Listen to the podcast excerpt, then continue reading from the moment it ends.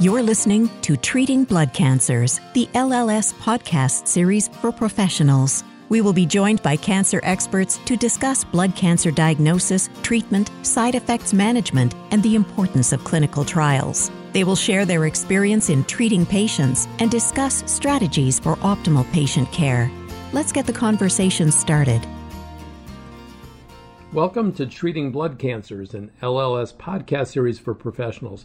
I'm Dr. Ken Miller, and I'm a medical oncologist and an LLS volunteer. I want to thank you so much for joining us for this episode.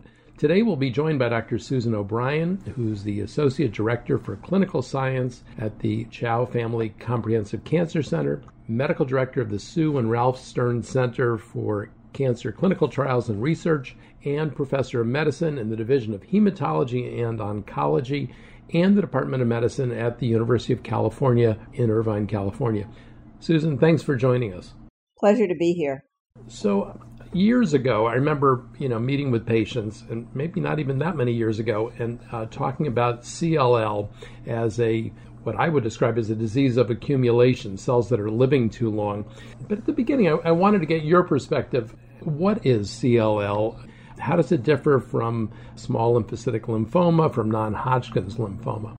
That's an interesting point because that's a source of confusion among many patients. What I mean by that is if they have a lymph node biopsy leading to their diagnosis, the biopsy, of course, is read as small lymphocytic lymphoma because the pathologist is reading the lymph node. But if they have circulating lymphocyte count greater than 5,000, then we call it CLL. So to some extent, it's a continuum or a semantic issue that if it's only in the lymph nodes or if it's involved in the bone marrow but not extensively, it's called small lymphocytic lymphoma. And the exact same cell, once it's in the circulation, changes the diagnosis to CLL. And so it, it is important to realize that because it, often the patients come in very confused asking if they have lymphoma and leukemia. So the treatment is exactly the same. In the old days, small lymphocytic lymphoma was treated more lumped with follicular lymphoma and considered an indolent lymphoma. And then it became clear that their response rates, particularly to rituximab, which was really something that stood out, that those patients did not have the same great response rate as patients with follicular lymphoma, possibly because they have much less CD20 on their surface, just like CLL cells. It's the same cell. So now on almost any CLL trial, you will see the eligibility rather than just being CLL be SLL or CLL because they're essentially the same disease, just a continuum. You know, very broadly in terms of the biology of CLL, is it a disease of uh, proliferation, of accumulation? What what is the major defect in CLL as you would describe it to uh, clinicians like myself or to patients? It's interesting. It was generally thought for a long time that it's just very long lived cells, and that's true. But it, there's also some interesting data that in subsets of patients, there are actually quite a bit of proliferation, but high turnover, so that the cells are at any one time. There are a lot of cells, but it's not because they've been there for months and months. So it's variable from patient to patient. But I think from a practical point of view, we think of it as the cells are just sitting around there and lasting a very long time. And in most cases, particularly if the patients have very indolent disease, that certainly appears to be true. 30 years ago, we were treating patients with basic chlorambucil and prednisone to control the disease, and so much has changed. And I wanted to get, again, your view of what have been, you know, in your career, the, the major milestones in understanding CLL and in treating it. Well, you're absolutely right. We used to use chlorambucil or cyclophosphamide, very weak alkylating agents. Then the development continuum was more effective chemotherapies, so fludarabine and then bendamustine, both of which are more efficacious than chlorambucil, but also more myelosuppressive. And then chemoimmunotherapy. So although I mentioned that rituximab as a single agent produces a relatively low response rate in CLL, SLL in marked contrast to follicular lymphoma. What was, I would say, almost revolutionary was that it was clearly synergistic with chemo. And so we moved from really just chemo alone to chemoimmunotherapy. So rather than bendamustine, we had BR, or rather than fludarabine, we had FCR, fludarabine cyclophosphamide rituximab. Probably the biggest change has been now small molecules. And certainly the first one and still one of the most dramatic is ibrutinib. And when I say dramatic, I mean that ibrutinib, which of course is a BTK inhibitor, which is a kinase that's constitutively expressed in CLL cells, as well as other lymphoid malignancies.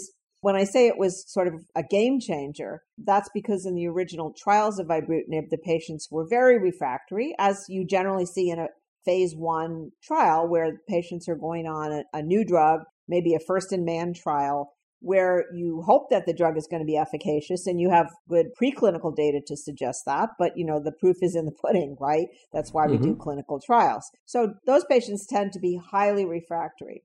And the phase two phase one two data actually the seven year update was just at ASH. So that's the longest update that the longest follow-up i should say we have with ibrutinib.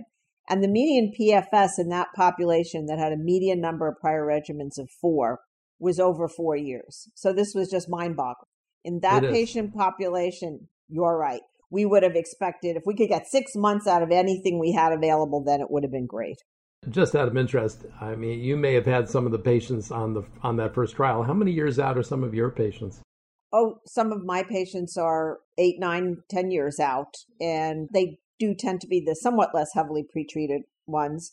But even the very refractory patients, the fact that they could get remissions going for years was was really uh, amazing. And then, of course, we had idelalisib, the PI3K delta inhibitor.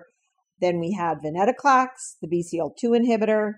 We have some new PI3K inhibitors. Duvelisib was just approved for the treatment of CLL. We have a more potent anti CD20 antibody, obinutuzumab.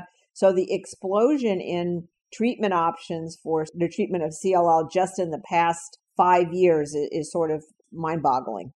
So actually, I read one of your articles. I read several of them, but one of them that I really I like the title. It's uh, approaches to chronic lymphocytic leukemia therapy in the era of new agents, the conundrum of many options.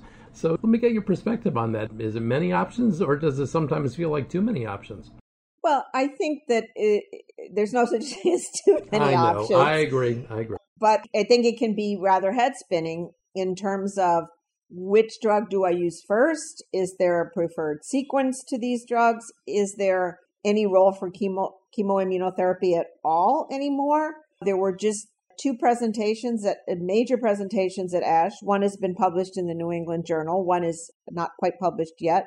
One trial compared BR to ibrutinib and the other compared FCR because up until then the trial that we had that led to ibrutinib receiving an FDA frontline label was a randomized trial versus chlorambucil, which is reasonable in a frail elderly population where you might give them chlorambucil. But in older, very fit patients or younger fit patients, nobody's going to use chlorambucil. They're going to use a more effective regimen like BR or FCR. So those were two very important trials, both showing that ibrutinib produced longer progression-free survival than either regimen. But one of the important things that where we aspects where we think chemo still may be important, although it's becoming more questionable, is that there are a subset of patients with CLL who can tolerate FCR. So the first caveat is they have to be relatively young and fit because of the myelosuppression one sees with that regimen, who have a mutated immunoglobulin gene. And, and that's usually a minority of the patients in clinical trials partly because those patients have a much longer time to needing treatment. They have more indolent disease. Well, there's now three publications that suggest that there's a plateau, long term plateau on the progression free survival curve with FCR. If you look at the MD Anderson data, which was one of those three publications, and I'll focus on that because that, that one had the longest follow up, that plateau is about 60% at 10 to 16 years. So I think there's a thought that there might actually be a cure fraction in there. But again, that's a relatively small subset of your total population if you think that the median age at diagnosis now is about 71. So right off the bat, most patients over the median are patients we wouldn't consider giving FCR to, irrespective of their mutation status, because of the toxicity, namely the myelosuppression and associated infections. So, along those lines, when you see a new patient, it's actually a two part question. And one part of it is what today would be considered the optimal workup, both clinical and laboratory wise. And then I would love to get your perspective on how do you make those decisions about whether to treat and what to treat with? Right. So the workup, so CLL is kind of an unusual leukemia in the sense that nowadays we do not need a bone marrow to do the workup. And that's partly because all the cells are in the circulation and you can send the testing that you need on the peripheral blood. I won't say there's never an indication for bone marrow. For example, let's say a patient develops anemia. Sometimes you do need a marrow to sort out what the basis for that anemia might be. But at the time of presentation, typical presentation, in fact, in my experience, the majority are asymptomatic patients who get diagnosed when they go in for a routine physical and they're found to have lymphocytosis or some minimal adenopathy on exam. You can send anything you need on the peripheral blood. Again, that's why we don't need the marrow. And I would say it's a little bit controversial as to whether you need anything other than the flow cytometry, which confirms the diagnosis. And it does that by virtue of the fact that the CLL cells have a very specific phenotype, namely that they phenotype as B cells, but they're also CD5 positive. So usually you can just get flow cytometry on the lymphocytes and you pretty much have your diagnosis. Now, do we need to get any further analysis, particularly in terms of prognostic factors such as FISH looking for chromosome abnormalities? I mentioned mutation status of the immunoglobulin gene. Do we need to get those at diagnosis? And that kind of leads into your second point about when to treat. So, our standard approach, and this is true still, is watch and wait. And the reason that watch and wait, or some patients call it watch and worry, came about is that if you take all comers who present with CLL, about a third of them will never need treatment. They may have low grade disease, early stage, indolent, and they may be older, particularly likely if they're older and they're going to, you know, die of other things that we die of as we age, heart disease, stroke, other cancers, etc. So, of course, the concept is first do no harm. So, if a third of patients would never need treatment, you don't want to rush into treatment. So, by the way, that population of patients where clinically you suspect this will be watch and wait, would you send off all those prognostic factors just in your practice? Right. So, that's again somewhat controversial because if you're not going to treat them anyway, do you need them then? Well, would you have to repeat them later? Might be a relevant question. Yes and no. So, for example, mutation status, and I mentioned earlier that patients who have a mutated immunoglobulin gene, and it splits out about 50 50 of the population, they tend to have much more indolent disease. So it clearly gives you information about how the disease is likely to behave, and it never changes. So once you have mutation status, you don't need to repeat the test. But contrary to that, fish does change. So if I do a, a fish analysis for CLL or a, cyto, a whole cytogenetic panel and I find no abnormalities, and then I'm watching and waiting, and the patient progresses enough to need treatment three years later, I have to repeat the fish. In fact, it's very important to do that because just like in any disease, there can be clonal evolution. And why it's particularly important is that in the subset of patients that have a 17p deletion, which you would pick up on the fish. And we also recommend doing a P53 mutation analysis because that has the same prognosis. Those patients should not receive chemoimmunotherapy. Now, as we move more and more away from chemo, that might become less important. But now it's very important because if you're thinking of using chemoimmunotherapy, that will change your plan very quickly. So one hmm. could argue, well, do you really need to get fish up front if you're going to if if i'm going to have to repeat it 3 years later when they have disease progression and the answer to that is well it'll give you prognostic information because the patients who have these poor pro- prognosis abnormalities are going to progress more quickly but it's not going to change what you do because you're still not going to treat them so it kind of depends on how much the patient is interested i would say in getting these prognostic factors uh, sometimes you tell patients, well, you don't need any treatment right now, and they're very happy, and that's all they want to know. And then sometimes you have the patient population where they say, well, you know, I need more than that, doc. What what do you think is going to happen? Am I likely to need treatment in two years, five years? You know, how how can we determine that? And then it's reasonable to get the prognostic factors at that time because now you want to use it to advise the patient. Given the complexity of the options available and the large amount of data that's coming in on each patient, I'd love to hear some scenarios about, again, what decisions you'd make. You know, with a certain type of patient, they would get ibrutinib, and another type of patient might get chemotherapy. What I'd love some examples of how you make those decisions. So basically, in an older, less fit patient where I know that I'm going to have trouble with chemotherapy. I'm going to go straight to ibrutinib. The one population where I still have a, a discussion with the patient is the population I alluded to before. The younger, fit population who have a mutated immunoglobulin gene. Now, in the randomized trial I mentioned that was presented at ASH, that was ibrutinib versus FCR, ibrutinib had a better progression free survival. However, when you do a subset analysis and look only at the mutated IGHV patients, there's no difference so far.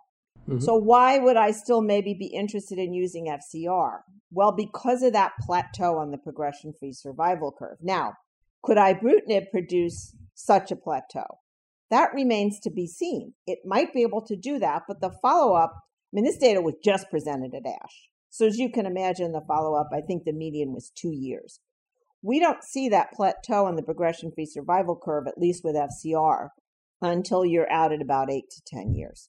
So, in other words, we'd need longer follow up on ibrutinib to know if we're going to see that same, what we hope is a cure fraction that we're seeing with FCR.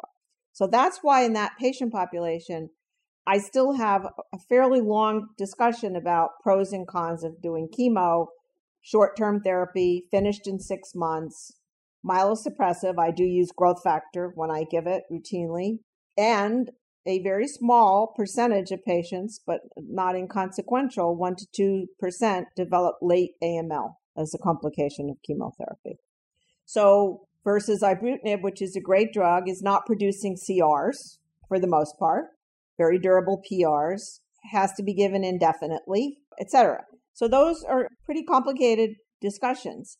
With everybody else, my go to, and I'm not saying I don't discuss options with other patients, but where I much more clearly have an idea of where we should be going is in all the other patients, except that subset that's mutated and, and very fit and young.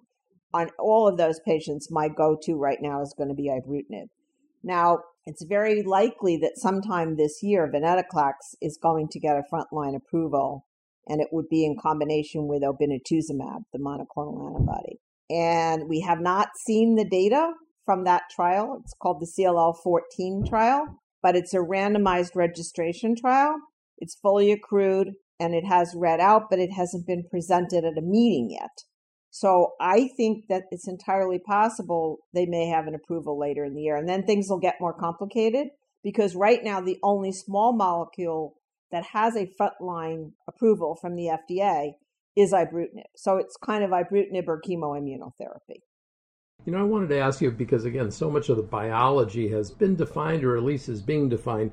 Love to, I would love to get a better understanding. Some of the chromosomal abnormalities, such as deletion 17p that you mentioned, what is the change within the the chromosomes that again triggers this the, the disease of CLL or is associated with it? Well, I think you're right. It's more associated because interestingly, the thing about chromosome abnormalities in CLL is they're almost never in 100% of the cells. Unlike, for example, let's take CML, where the patients all have the Philadelphia chromosome and it's in all the cells. So we don't actually know that any of these chromosome abnormalities are initiating events. They could just be um, clonal evolution. So, what makes the 17p so resistant or the p53 mutated is that the 17p deletion patients generally have a mutation on the other allele. So they have no functioning p53. And that's why they that they're pretty resistant to chemotherapy.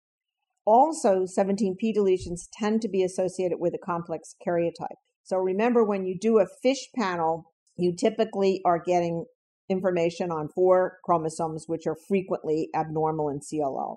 But as I try and teach the fellows, you only get what you fish for. So, what I mean by that is it only gives you the information on those four abnormalities, which do have prognostic value. But the only way you can know whether there are other chromosome abnormalities is to do standard cytogenetic analysis. And people kind of have gotten away from that in, in the days of fish because the fish was focusing in on the ones you knew were relevant. But now data has emerged that complex karyotype is, a, is also associated with a much worse prognosis and probably related to genetic instability. But what is the actual driver in terms of the development of what causes people to get CLL? That is for the most part unknown. There is one uh, association, which is Agent Orange. So in, in men exposed to Agent Orange in Vietnam, that is considered a disease that's linked and that would be covered at the VA as a military related ailment. But other than that, we don't know. It does appear to run in some families. So it appears to be, in some senses, a genetic predisposition, but it's not like if, if, you know, the father has it, the son has it. It can skip generations. It can be somebody's uncle or aunt has it.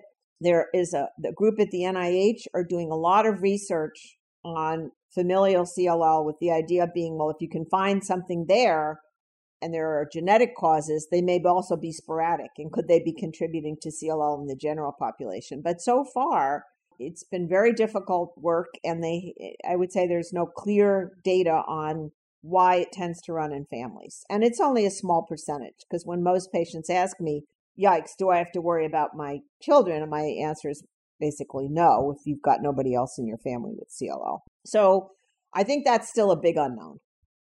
I want to ask you about minimal residual disease, but truly as a way to segue to talking about is CLL a curable disease? And when you talk with patients now, if they ask or if you bring it up, how, how do you address that issue of curability? Again, I think we have indirect evidence for a cure with FCR in the mutated. And it's not just that they have these very long remissions. There's data in the publications, for example, the MD Anderson publication, that when those people are coming back to clinic and they generally come once a year, so this may be a, a patient in remission 15 years, they are doing MRD analysis on the peripheral blood. I mean, obviously, nobody's bothering to do marrows in a patient that's been in remission for so many years, but they are sending MRD in the peripheral blood, and these people are uniformly negative. So I think it's clear that the first step to a cure is MRD negativity, but it's not synonymous with cure. So, what I mean by that is we can get patients MRD negative, both with FCR and now with some of the venetoclax data, but some of them also relapse. It's no question that if you're MRD negative, you're going to have a more durable remission than if you're MRD positive, but it's not necessarily synonymous with cure. So, I would say it's the first step to cure, but not everybody who's MRD negative is cured. And probably part of the reason for that is if you think about what does MRD negative mean, uh, and some people have now moved away from saying negative, but to, they like to call it unmeasurable. And the reason mm-hmm. for that is all it means is your your assay you're below the level at which your assay can detect disease. Does it really mean there is no disease? Not necessarily. Could mean there's very very low level disease below the level of what the assay detects. So minimal residual disease is relative. You know, uh, vice versa, patients with a very low burden of disease, is there any immune regulation that sort of may keep that disease or immune surveillance that may keep the disease in check? Ken, that's a very interesting question because that's thought to be the case in CML, where many patients never become MRD negative on tyrosine kinase inhibitors, but they never seem to have the disease come back. And the thought there is it's partly being controlled by the immune system. I don't think right now we have any data yet to support that in CLL. So I think it's an unknown. Yeah. I wanted to talk about the very broad topic of quality of life, uh, late and long term effects in patients with CLL, uh, particularly on some of the newer agents, the, the TKIs. Because you've been seeing these patients for a long time. What are your comments on that? Have there been anything unique that you've seen that were new toxicities uh, and sort of unexpected ones? So the, the good news is that I mentioned the the longest follow up for ibrutinib now is seven years, and basically there's nothing that we're seeing suddenly late in the, the course of the disease. The one most of the side effects you see early, the side effects that you can continue to see late are hypertension, and so we do have to be vigilant about monitoring patients' blood pressures when they're on this drug. But it's not an unexpected toxicity because we see it early too. So the good news is there's been no late toxicities that we didn't see early on. However, that's the longest follow up, seven years. And of course, with venetoclax, the follow up is much shorter than that. So hopefully we won't see them, but I think the jury's a little bit out on that at this point because, you know, these drugs have come to market so quickly, which was great because they're very effective drugs. But all the follow up that we have is, you know, limited to a few years. Yeah, yeah, good, good point. I wanted to ask you also, what resources or supports do you recommend for patients with CLL? Who can they reach out to? Well, I think the LLS is clearly at the top of the list. They are, you know, incredibly helpful for patients. I've sent a lot of patients their way. They can help in a number of ways, including helping patients find clinical trials, etc. There are some websites that are quite good that help the patients Patient Power is one of them that, that's run by a, a person who actually has CLL and is a longtime patient, but also very savvy about new treatments and things and does interviews with physicians and posts them online and things like that. So so that's that's really a nice one also. So I think that there are resources for people and I think they can start with the LLS for sure. That's great. Again, there's Dr. Ken Miller. This has been a wonderful session talking about CLL, and I want to thank Dr. Susan O'Brien for being with us. Susan, thank you. It's been a pleasure. For additional information on chronic lymphocytic leukemia resources, be sure to check out the LLS webpage, www.lls.org slash leukemia. And for a listing of our continuing education activities and healthcare professional resources, visit www.lls.org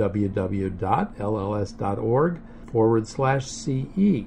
And for any questions or to refer a patient, please contact our Information Resource Center by calling 800 955 4572.